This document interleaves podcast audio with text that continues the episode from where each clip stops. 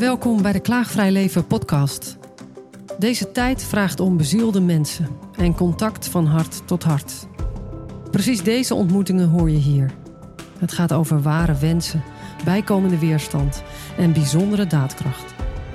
Mijn naam is Sandra Brandt en ik zou zeggen: ga er bewust voor zitten of ermee aan de wandel. Open je hart en laat je raken.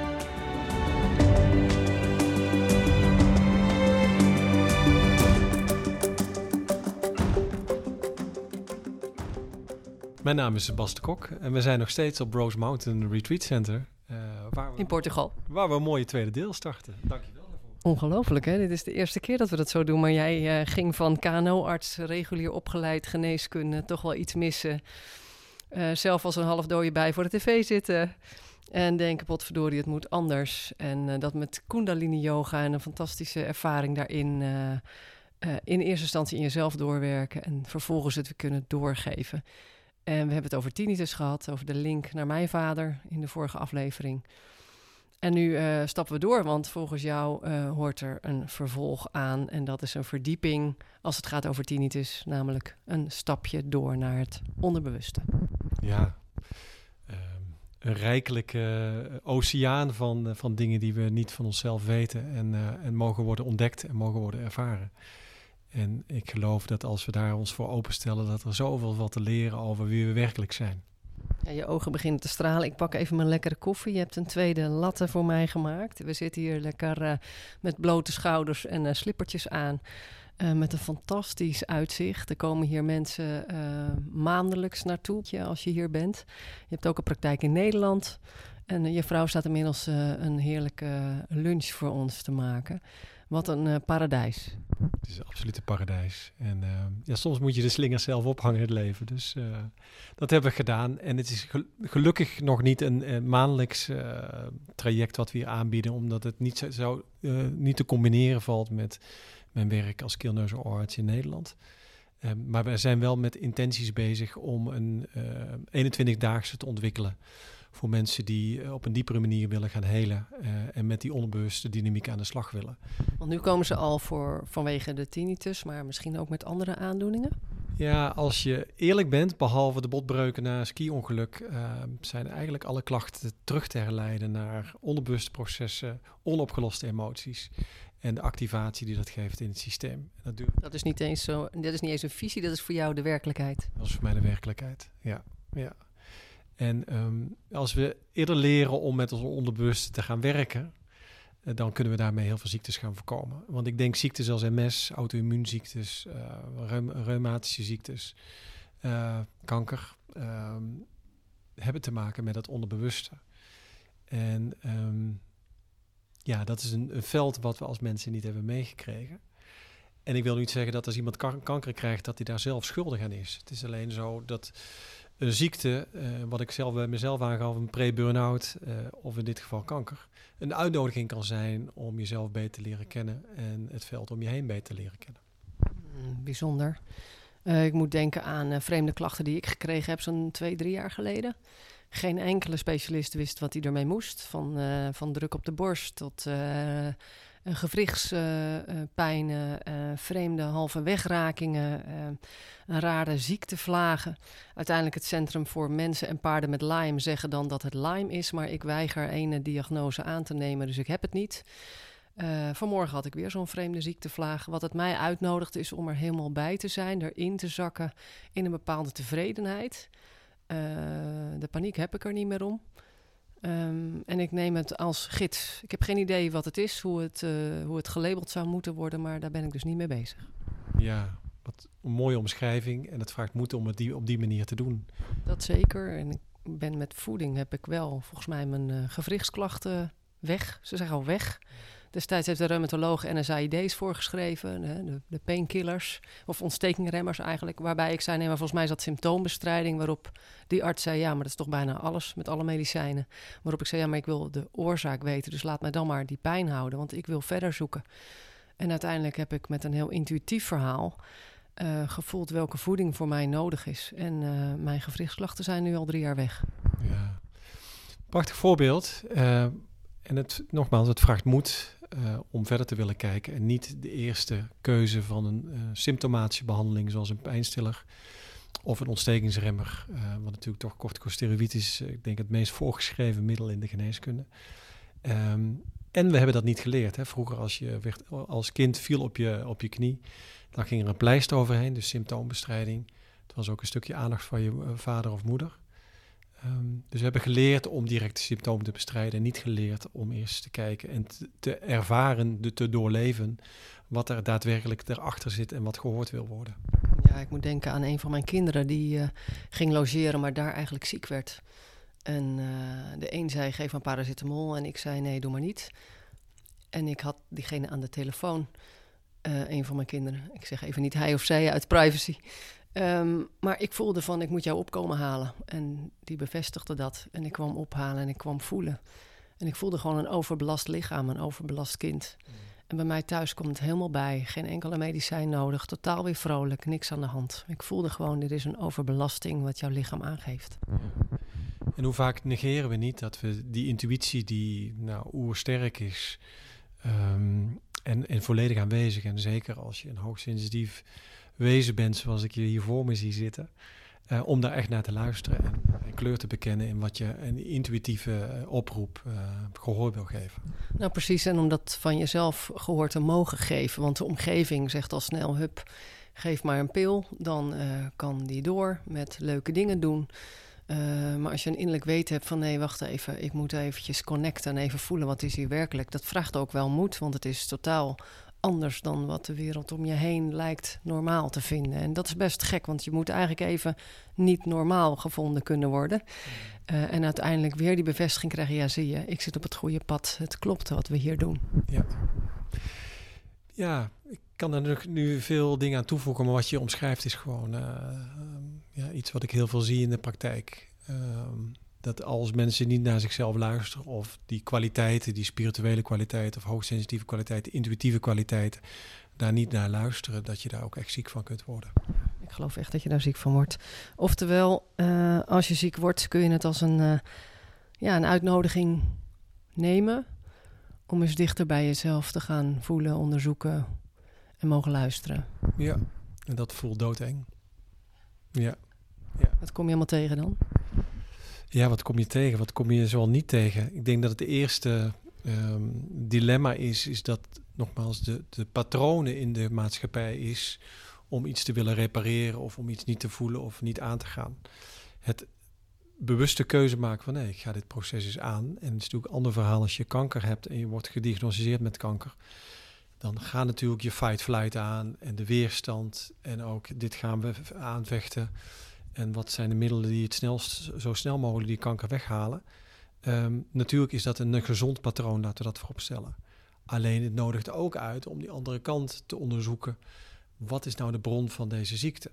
En wat heb ik hier uit te halen, zodat ik daarin op persoonlijk, maar ik noem het altijd ook spirituele groei. En heel veel collega-dokters vinden dat een wat softere benaming, maar spirituele groei is, wat mij betreft, je beter leren kennen op een dieper niveau dan wie je werkelijk bent.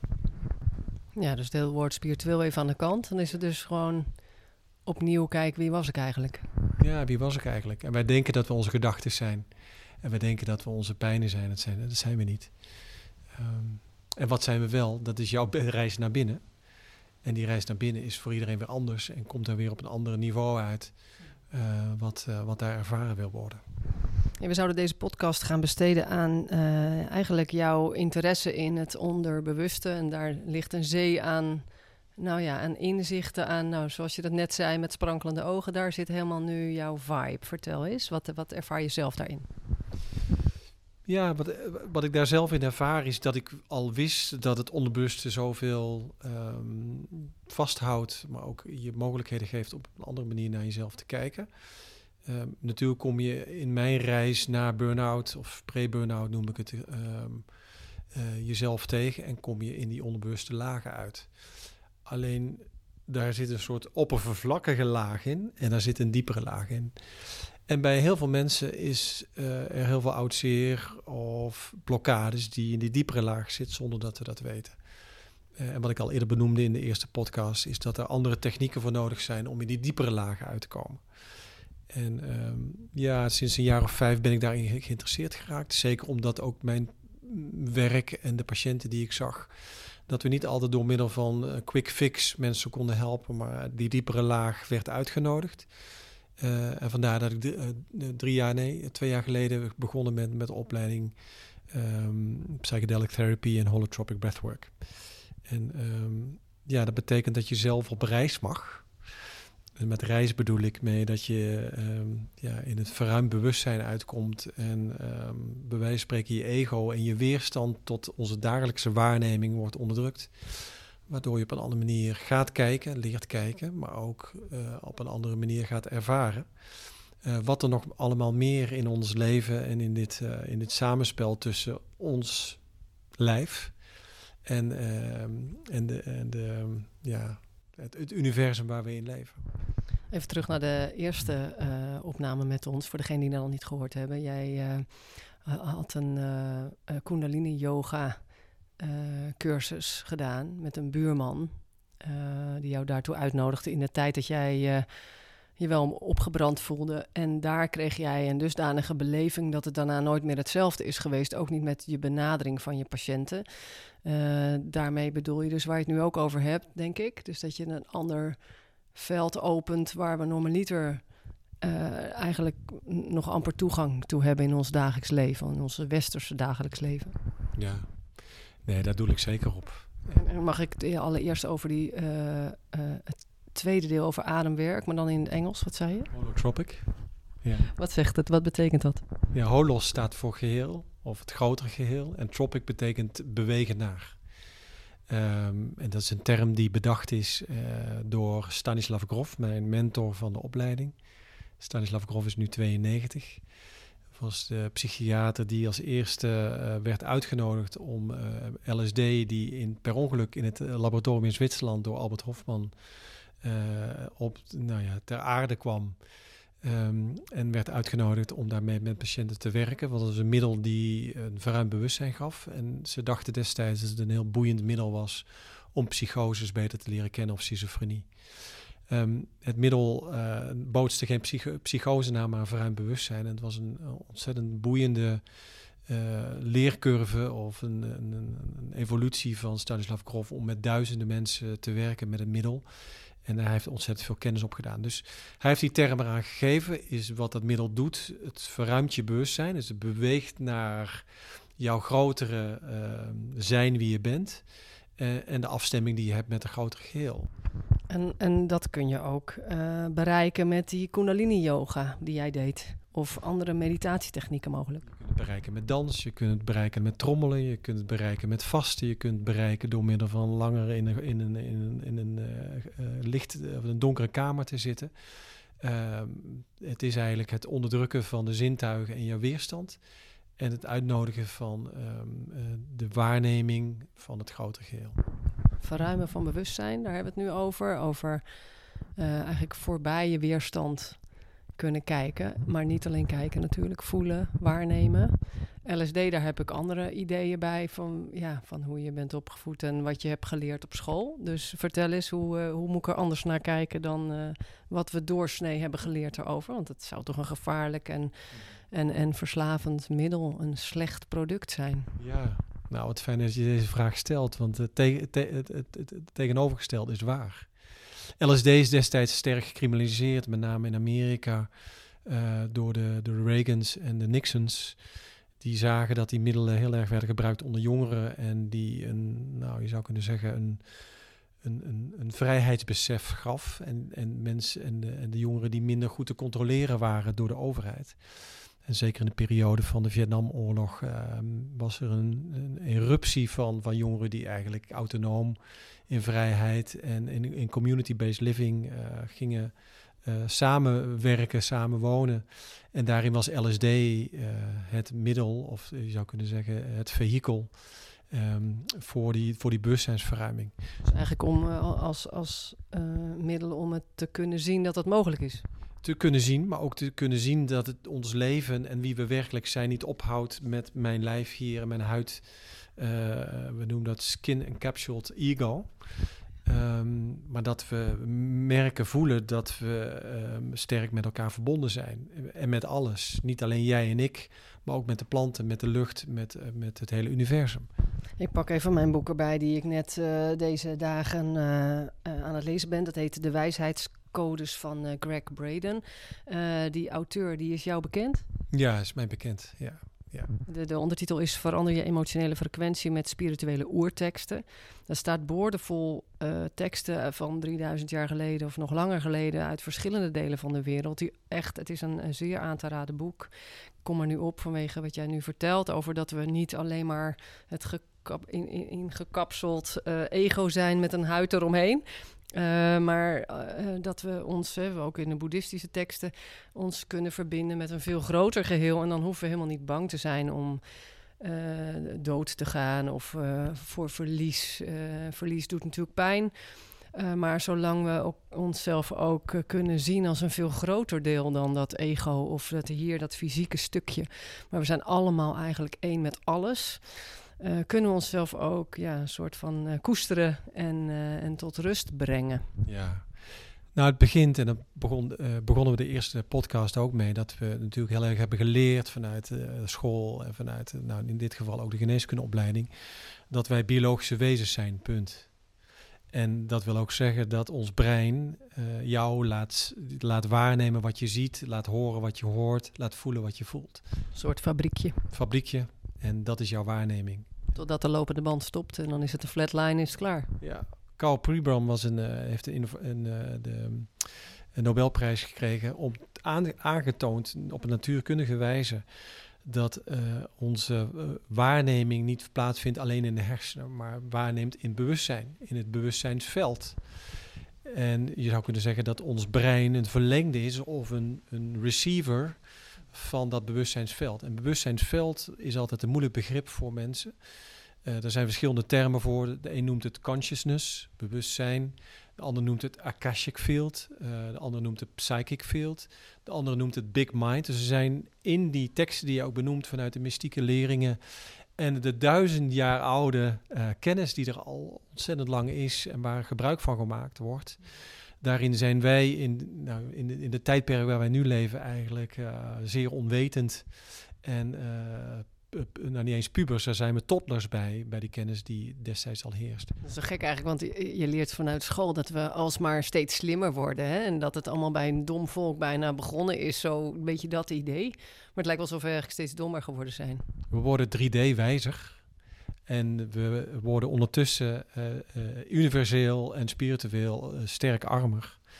Um, en dan komen we weer een stuk op het terug. Op, alleen op het moment dat er sprake is van urgentie of een spontane awakening. Hè, die vinden ook plaats, maar ik hou het nu even bij de, de urgentie, zoals ziekte.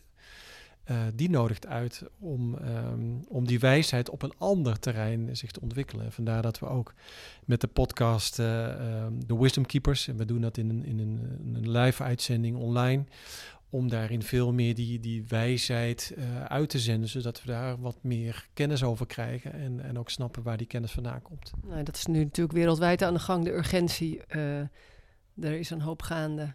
En welke kant je ook kiest of waar je ook in gelooft, iedereen is hierdoor geraakt. En er wordt een enorme groep uitgenodigd om toch weer opener te worden, ook qua bewustzijnsveld. Ja, dat zeg je heel mooi. Want die urgentie, we hebben het nu over ziekte, is een crisis. Maar het raakt je heel individueel. Maar wat je nu ziet is crisis die er altijd al geweest zijn, maar komen nu in zo'n versneltreinvaart voorbij, die ons collectief raken. Dus um, als je praat over small mind, medium mind en big mind, wordt ons collectieve mind als uh, humaan ras of als uh, human species nu heel erg geopend om, um, om die, die bewustzijnsverruiming te maken. Niet alleen op individueel niveau, maar op collectief niveau. En uiteindelijk gaat het erover, kunnen we ook de, de, de big mind openen om te snappen hoe dit universum werkt en hoe we beter met die natuur uh, kunnen gaan samenwerken zodat we leren niet onze aarde naar de verdommenis te helpen, maar om samen te werken met die natuurelementen in de natuurwetten. En dan praat ik niet alleen maar over de Newtoniaanse natuurwetten, maar dan praat ik over een veel bredere wetten. Ja, je had het over de, in de vorige opname ook over als je jezelf geneest, genees je het collectief. En daar wil je ook nu meer en meer aandacht voor geven. Ja, en dat kun je in verschillende stromingen uiteentrekken, maar de, de, de term verlichting vind ik een hele moeilijke. Maar verlichting gaat over het wakker worden, hoe uh, wij als deze entiteit mens uh, in dit universum een wisselwerking hebben en waarin we in flow kunnen samenwerken. En um, als je daarmee leert werken, kun je dat naar een groter collectief verspreiden en kan daarin uh, een collectiever bewustzijn komen. En hoe pak je dat aan? Je, het ademwerk 1, daar gaan we het eerst over hebben. Ja. Ademen uh, is, een, is de highway naar bewustzijn. En dat is ook niet zo gek. En vanuit de mystieke teksten, um, met name Hindoeïsme, zie je dat uh, Brahman, hè, dat is de, je zou kunnen zeggen de big mind of de, de, big creator. Of je daarin wil geloven of niet, maar ergens in de oerknal zijn we ontstaan en het was de big breath, de grote adem. Dus adem is de snelweg naar uh, bewustzijn. En er zijn verschillende ademtechnieken. Ondertussen kent iedereen de ademtechniek van Wim Hof, maar die komen uiteindelijk uit de yoga-technieken. Dus hij heeft daar een eigen smoel aan gegeven en een eigen techniek. En is ook belangrijk, want hij gaat de hele wereld over met zijn zoon. Krijgt ook heel veel weerstand, hè, want bewustzijnsontwikkeling geeft ook weerstand. Je ontvangt ook weerstand. Maar zij doen goed werk, want ik geloof dat zijn technieken door middel van adem en uh, koudwatertraining heel veel doet op bewustzijn. Maar de holotropic breathwork, zoals die ontwikkeld is door Stanislav Grof en zijn voormalige vrouw, die ondertussen overleden is, Christina Grof, um, gaat over 2,5 uur diep, intens, versneld ademen. En heel veel mensen doen wel hyperventilatie. En in die staat van hyperventilatie gaat jouw weerstand en met name jouw ego langzaam de weerstand loslaten. Waardoor een staat van verruimd bewustzijn ontstaat. En in die staat van verruimd bewustzijn, en wij noemen dat non-ordinary states of consciousness, uh, oftewel niet standaarde uh, vorm van bewustzijn die we nu kennen, in ruiken, voelen, proeven en uh, zien. En we kijken nu naar een prachtige uitzicht op de Zuidwestkust. Nee, het verruimd bewustzijn. Um, en dat verruimd bewustzijn, dat heeft ook een, we noemen dat een inner radar functie. Dus de elementen die aan jouw script kleven, dat vind je in de eerste podcast terug. Jouw script wordt bepaald door de evolutie die jouw systeem en jouw voorouders hebben doorgemaakt. Um, daarin zitten blokkades. En dat kan traumatische blokkades zijn, dat kunnen ervaringsblokkades zijn, et cetera. Maar jouw inner radar in die verruimde staat van bewustzijn gaat bij jou kijken wat zijn de blokkades die jou het, het meest vasthouden in de resistance en jou ook ziek maken. En dat kan zijn dat je plotseling uitkomt in een situatie waarbij je beleeft, ruikt, proeft, ervaart, maar ook beeldend kunt ervaren. Dat bijvoorbeeld jouw overgrootvader in de Tweede Wereldoorlog gedeporteerd is en, en, en in een traumatische manier is overleden. Dat hoort bij jouw script en dat zit ergens in jouw DNA of in jouw epigenetica, dus wat aan jouw DNA kleeft, uh, vastgeplakt. Dat weet jij niet. Dus die ervaring, die, we noemen dat eigenlijk de diepe blokkade, uh, uh, kleeft aan jouw systeem. En dat filtert jouw waarneming in dit biografisch leven of in dit driedimensionale leven in die verruimde staat van bewustzijn kom je in die ervaring, je herbeleeft het. Er kunnen emoties komen, er kunnen tranen komen, er kan overdreven shaken komen, er kan overgeven komen. Het kan ook zijn dat je um, nou, op, op, een rare manier gaat bewegen. Dan noemen wij catharsis. En dat is een term die ook uit de psychiatrie bekend is. Dus de emotie laat jou los, of de blokkade laat jou los. En dat noemen wij de inner healing intelligence wij als therapeuten of als artsen en alle therapeuten, psychologen, psychiaters hebben geleerd dat je iets moet doen om te genezen. De, het onderbewuste werk um, laat eigenlijk zien, en dat is ook de, de registratie en het, het, diepe werk van Stanislav Grof. En ik nodig de luisteraars ook uit om eens een keer naar zijn werk te kijken. Is dat de inner healing intelligence iets is wat vanuit in de ervaring, in die embodiment, in de uh, diepe ervaring jou loslaat. En niet andersom iets wat jij los moet maken. Dat is een hele andere point of view. En ik moet opeens denken aan uh, als je wel eens beelden ziet in documentaires van andere stammen.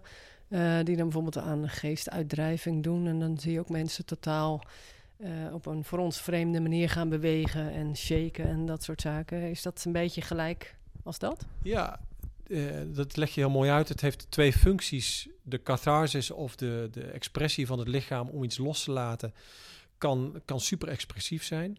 Maar ook bewegen of bodywork tijdens de non-ordinary states en tijdens de adem. En dat vindt ook bij holotropic breathwork plaats.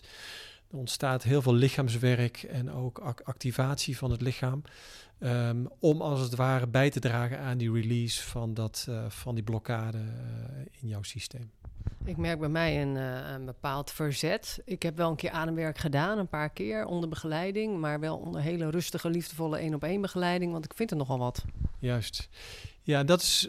En daar komt een stukje kritiek. Je ziet nu dat werken met psychedelica je leest overal wel of hoort overal wel dat op dit moment heel veel jongeren psychedelica gebruiken. Uh, wat ook een, een, middel is om een, een verruimd uh, staat van bewustzijn te ontwikkelen. En dat de set en setting niet altijd even veilig en op een uh, professionele manier plaatsvindt. En daar kunnen ook dan uh, ja, escalaties in plaatsvinden dat mensen in zo'n staat iets tegenkomen waar iets losgelaten wil worden, maar niet de juiste begeleiding krijgen. Dus daar wil ik ook echt een ja, stukje waarschuwing geven dat het niet zomaar iets is waar je mee zomaar aan de slag gaat.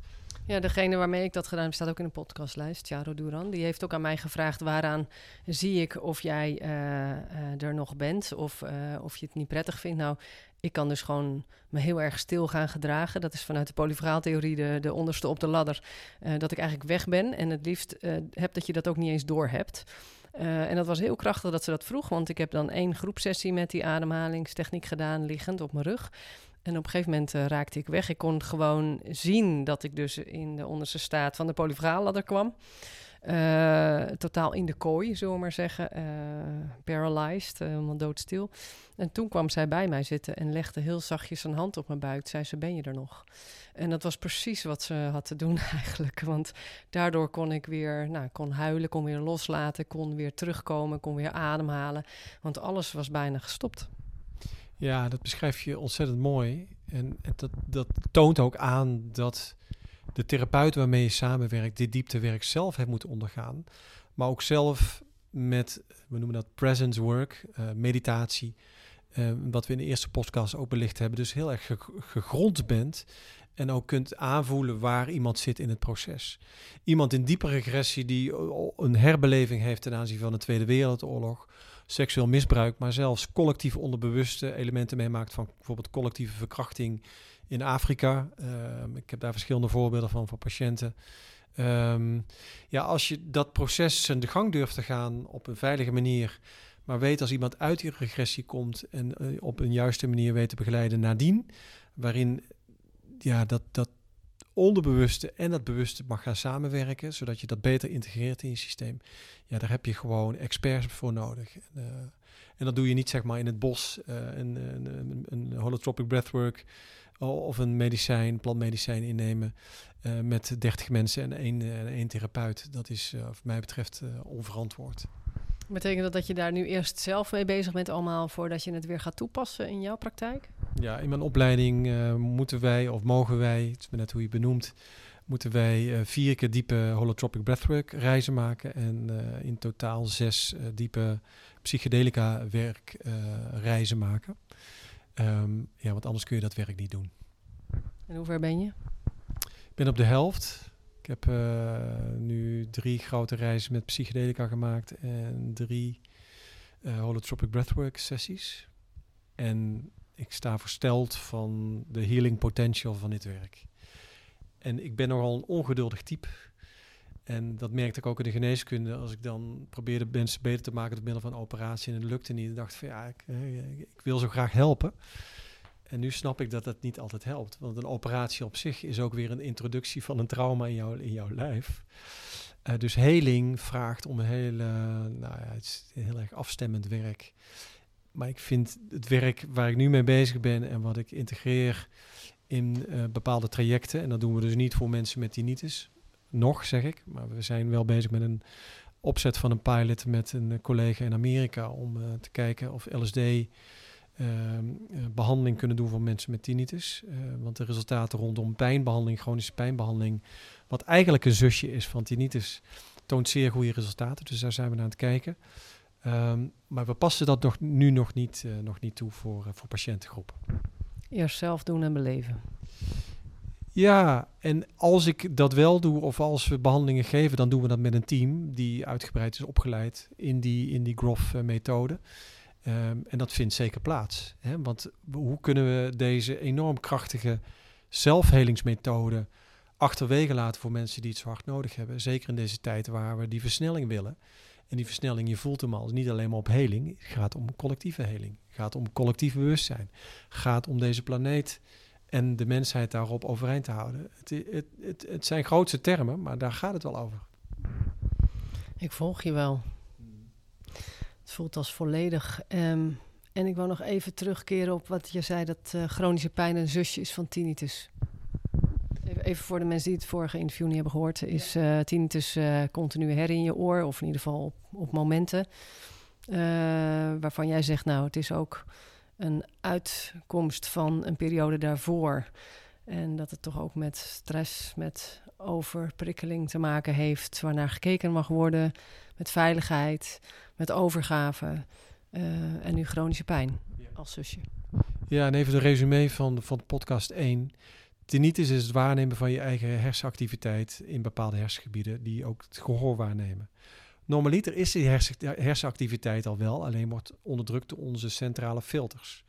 Die centrale filters die filteren de hele dag ons bewustzijn, ons 3D-bewustzijn. En dat is normaal goed afgestemd. In periodes van heel veel spanning op je, op je zenuwstelsel, stress, onveiligheid, controle, gaan die filters continu openstaan. En zelfkritiek. En zelfkritiek. En uh, oud zeer. Um, gaan die filters openstaan, waardoor onze waarneming eigenlijk wordt versterkt. Daardoor kan tinnitus niet van de voorkamer naar de achterkamer. Datzelfde geldt voor pijn. Als ik jou nu hier een kras geef en ontstaat pijn op je huid, dan denk je dat daar pijn ontstaat op locatie, maar de pijn wordt uiteindelijk waargenomen in je hersenen. Normaliter heelt dit. De hersenen denken, nou, de onveiligheid of de, het gevaar is geweken. Ik kan tot rust komen en de filter sluit de waarneming van pijn. Wat vindt er plaats bij chronische pijn, is dat dat filter uh, de pijn niet meer sluit, omdat er continu signaal is van onveiligheid, onveiligheid, gevaar, gevaar. Waardoor de pijn continu wordt geïllusioneerd in jouw hersenen en wordt versterkt. Terwijl de wonde al genezen is, blijft de pijn aanwezig. Een mooi voorbeeld is de fantoompijn bij een uh, geamputeerd deel van een been bijvoorbeeld. Dat daar nog steeds in dat been wat weg is, pijn ervaren kan worden. Ja, en dan zie je ook, en je ziet dat uh, fantoompijn en de behandeling daarvan heel erg gaat over hoe we de wereld waarnemen. En psychedelica, maar ook illusionaire, je zou kunnen zeggen Hans Kazan-achtige methodes, kunnen leren dat het trauma hier van het geamputeerde deel klaar is. Het is genezen of het is in ieder geval hersteld. Wat jouw brein steeds ziet, hey, er is gevaar, er is trauma. Ik moet daar tegen vechten, want mijn, mijn onderarm wordt verwijderd. En jouw hersenen hebben de imprint dat het nog steeds plaatsvindt. Dat kun je herleren door een herervaring en de hersenen te hertrainen of te herleren dat het gevaar geweken is. En dat kan door onderbewust werk, hypnose, psychedelica, maar kan ook door visualisatie of door, uh, um, ja, door spiegelwerk. En EMDR, wat je zei? Ja, EMDR niet, want EMDR gaat over een biografisch trauma. En als je onder narcose gaat en je laat je arm amputeren, dan is jouw bewustzijn, jouw, dan komt het weer, jouw 3D-bewustzijn, uh, eh, is uitgeschakeld. Het gaat over het, um, het diepe onderbewuste waarin gewerkt mag worden. Um, en dat kun je door middel van andere technieken doen. Hey, hoe zie jij je de komende twee jaar voor je, als je vrij mocht dromen? En ook jouw eigen rol daarin? Ja, mooie vraag. En is heel actueel, want we zijn echt aan het herijken hoe we richting willen geven aan de toekomst. Um, dokter blijf ik voor het leven, alleen ik weet niet in de vorm die ik het nu doe. Of ik uh, praktiserend keelneus- en oorarts kan blijven, omdat ik ook moet opereren. En ik richt mijn werk met name op niet-operatieve zorg. Dus daarin moet ik uh, voor mezelf gaan kijken welke weg ik wil gaan nemen. Nou, wat vraagt de weg van jou? Nou, de weg is voor mij betreft al helder is dat ik, uh, je zou kunnen zeggen, een, een begeleider ben voor zelfheling. En daarin ons centrum uh, de bakermat is, maar ook in Nederland een centrum wil openen, of in ieder geval al in ontwikkeling is samen met partners. En daarin ook therapeuten wil opleiden in de zienswijze en de mogelijkheden die er zijn. En we dromen wel eens verder. We zouden dat, we hebben wel eens gezegd, op de tien mooiste plekken ter wereld um, ook willen doen. Om ook als het ware uh, jezelf de mogelijkheid te geven om van dit, dit, dit, deze planeet, dit. En ik kijk nu naar buiten, vandaar draai ik mijn hoofd. Maar deze, deze miracle of life waar we op mogen leven op deze planeet. Um, ten volste zelf te mogen genieten ook. En ook van andere culturen en, uh, en, en stammen en oude wijsheden te mogen leren. En daarin ook studiereizen te maken en een half jaar eens te reizen naar dat soort stammen om zelfheling en heling op een betere manier te begrijpen. Ja, ik denk dat we vaker weg mogen uit ons uh, beschermde, nou ja, dat, zo voelt het al niet meer, maar ons bekende terrein. Ja, zeker. En ik bedoel, als ik miljoenen op de bank had staan, en natuurlijk is het altijd, je wil in de 3D-wereld, waarin je de aardse dingen, de kinderen moeten naar school, uh, moet eten en drinken zijn en ook de hypotheek moet betaald worden. Um, kijk, als er voldoende financiële middelen waren, dan zou ik zo mijn leven inrichten samen met het gezin. Een half jaar reizen als studiereis. Uh, dat de, de klinieken of de, de, de centra die er zijn, uh, kunnen doorbouwen met de mensen die, uh, die, die, waar je samenwerkt en traint. En dat je daarmee als het ware een cohort ontwikkelt uh, waarin iedereen zo op diezelfde manier werkt en functioneert. Is het niet een beetje stiekem zo dat uh, het systeem waarin we leven eigenlijk voorkomt dat we deze creaties kunnen doen? Ja, kijk, ergens hebben we daar de afslag een beetje gemist. Um, en alles komt weer, is weer terug te herleiden. Uiteindelijk, als je kijkt, hebben wij een plezierzoekend brein, oftewel een dopamine georganiseerd brein. Wij denken dat wij het meeste geluk halen uit snel plezier. Wat ons dopamine geeft, wat ons een, een illusionaire vorm van happiness geeft. En toen we nog uh, wat meer met moeder natuur samenleefden en in, in groepen samenleefden, in community-based living, wat natuurlijk een heel lange periode is geweest voor de, um, voor de uh, industriële revolutie. Um, toen waren we eigenlijk heel gelukkig en konden van het land leven, konden we van de verhalen leven van de community en hadden we niet zoveel middelen nodig. Waar we de afslag hebben gemist, dat we steeds sneller in korte tijd geluk willen hebben, lees dopamine, craving, uh, en dat de industriële revolutie daar zich op ingespeeld heeft, is ondertussen ook de bron van waardoor deze planeet naar de klote gaat. Naar monocultuur, naar uh, pesticidengebruik, naar uh, sneller in korte tijd van A naar B zijn. Uh, en niet naar de natuur luisteren en kijken wat het nodig heeft. Ja, ik zou zeggen van geluk naar tevredenheid. Van geluk naar tevredenheid en terug naar elkaar. En ehm, inderdaad, van verdoving naar verbinding. Ja, en, en van verbinding terug naar zelfliefde en vanuit zelfliefde naar licht. Mooi. Van duisternis naar licht. En er was nog zo'n regeltje uit het boek van de wijsheidskonings. maar we zeggen het hier allemaal al. En misschien is dat licht wel een mooi iets wat we op terug kunnen pakken, want jij benoemde de dood. En um, onze 3D-perceptie van dan de eindigheid van dit leven en bewustzijn. En degene die Pim van Lommel uh, Eindeloos Bewustzijn heeft gelezen, uh, is precies omschreven wat bewustzijn is. Is niet onze waarneming via onze vijf, zes zintuigen en onze hersenen, maar is dat we al bewustzijn zijn en we zijn al licht. Dus als we doodgaan is het een proces van teruggaan en wie we werkelijk zijn, liefde, verbinding en licht. En um, je zou kunnen zeggen dat is misschien wel de mooiste reis die we kunnen maken om daarna weer in de 3D-vorm terug te komen met de elementen die we geleerd hebben. Ja, doodgaan is wakker worden uit het leven, stond daar in dat boek. Ja, en um, de technieken die we belicht hebben is zelfs het doodgaan in dit leven en op een gezonde manier terugkomen en die kennis ook toepassen in deze driedimensionale wereld. Ja, fantastisch. Ik denk nog even terug aan mijn vader. Ik heb niet het gevoel dat hij weg is. Dat heb ik nooit gehad.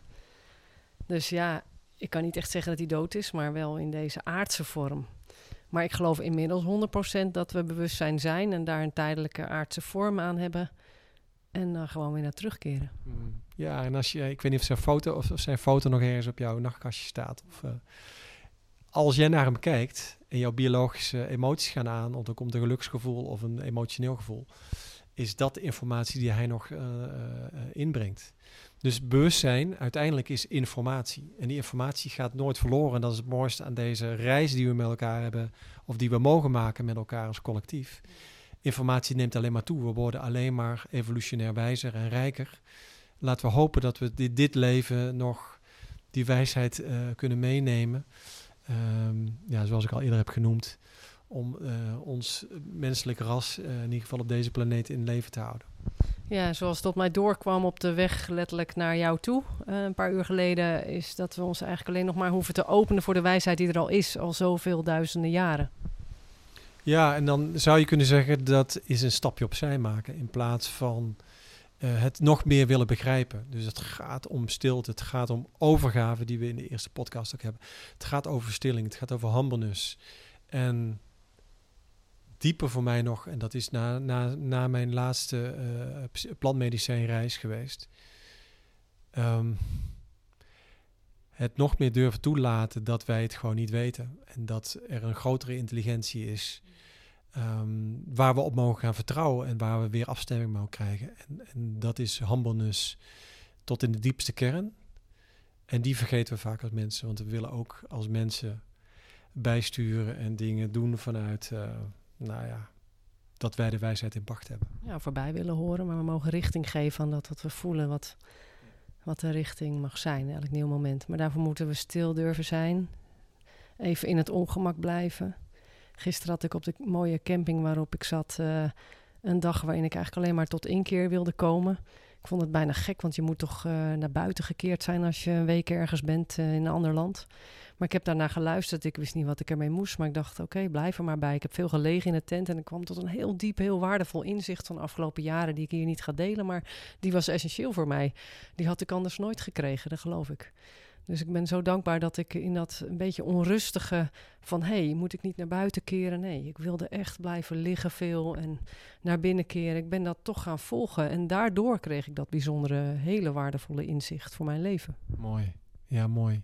En het is de grootste overgave, want het ego wil niet in die verstilling en in die verdieping gaan. Mijn dochter zou zeggen, is ontzettend saai. En ondertussen ligt daar de grootste transformatie. Want ons programma, dat heb ik nog niet belicht in eh, de eerste podcast, uh, de, het multidisciplinair behandelprogramma voor, voor tinnitus heet Inner Silence. En inner silence, als je me voelt, is dat grotere veld van intelligentie waar het al stil is en waar je die stilte in overgave mag eh, ervaren, terwijl er gewoon geluid aanwezig kan zijn. En geluid in je hoofd, of geluid van de wind, of geluid van de hond die blaft. Geluid verschijnt in die innerlijke stilte of in dat intelligentieveld.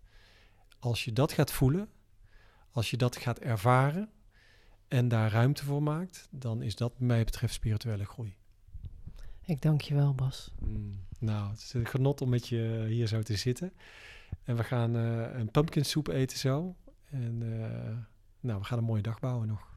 Heerlijk, bedankt voor de uitnodiging. En ik uh, ben heel benieuwd naar de reacties van de luisteraars. Als ze vragen hebben of ze willen aanhaken, waar kunnen ze bij jou terecht? Ja, mooie vraag. Kijk, ik, ik heb een, een, druk programma en ondertussen ben ik ontzettend bereikbaar voor mensen. Dus iedereen kan mij gewoon op mijn 06-nummer bereiken. Um, um, het belangrijkste is, het liefst wil ik dat mensen, als ze een vraag hebben, die even via de mail stellen info dokter, zoals je het in de Nederlandse volksmond zegt, de kok met cock.nl. Dan kunnen ze een vraag stellen, zet het telefoonnummer in de mail. En ik kan dan kort reageren of via de mail. Als het langer moet, dan bel ik je even op om, uh, om, om eventjes met je te babbelen.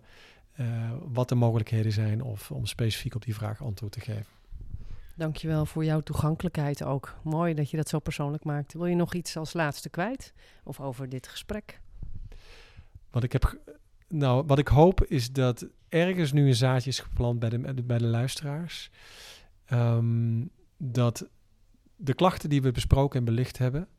En die enorme impact kunnen hebben op je dagelijks leven. Je ook iets te vertellen hebben. En dat de weg naar binnen is. En die weg naar binnen uh, hoop ik dat daar, um, nou ja, dat daar een vorm van um, verrijking ontstaat. Uh, zodat je daarin jouw licht kunt uh, voortbrengen op de mensen die, die je lief hebt en in je omgeving hebt. Ehm, dus ik sluit af met een mooie yoga-tekst, Namaste. Uh, ik zie jou, ik hoor jou en ik, um, ik heb respect voor jouw pad.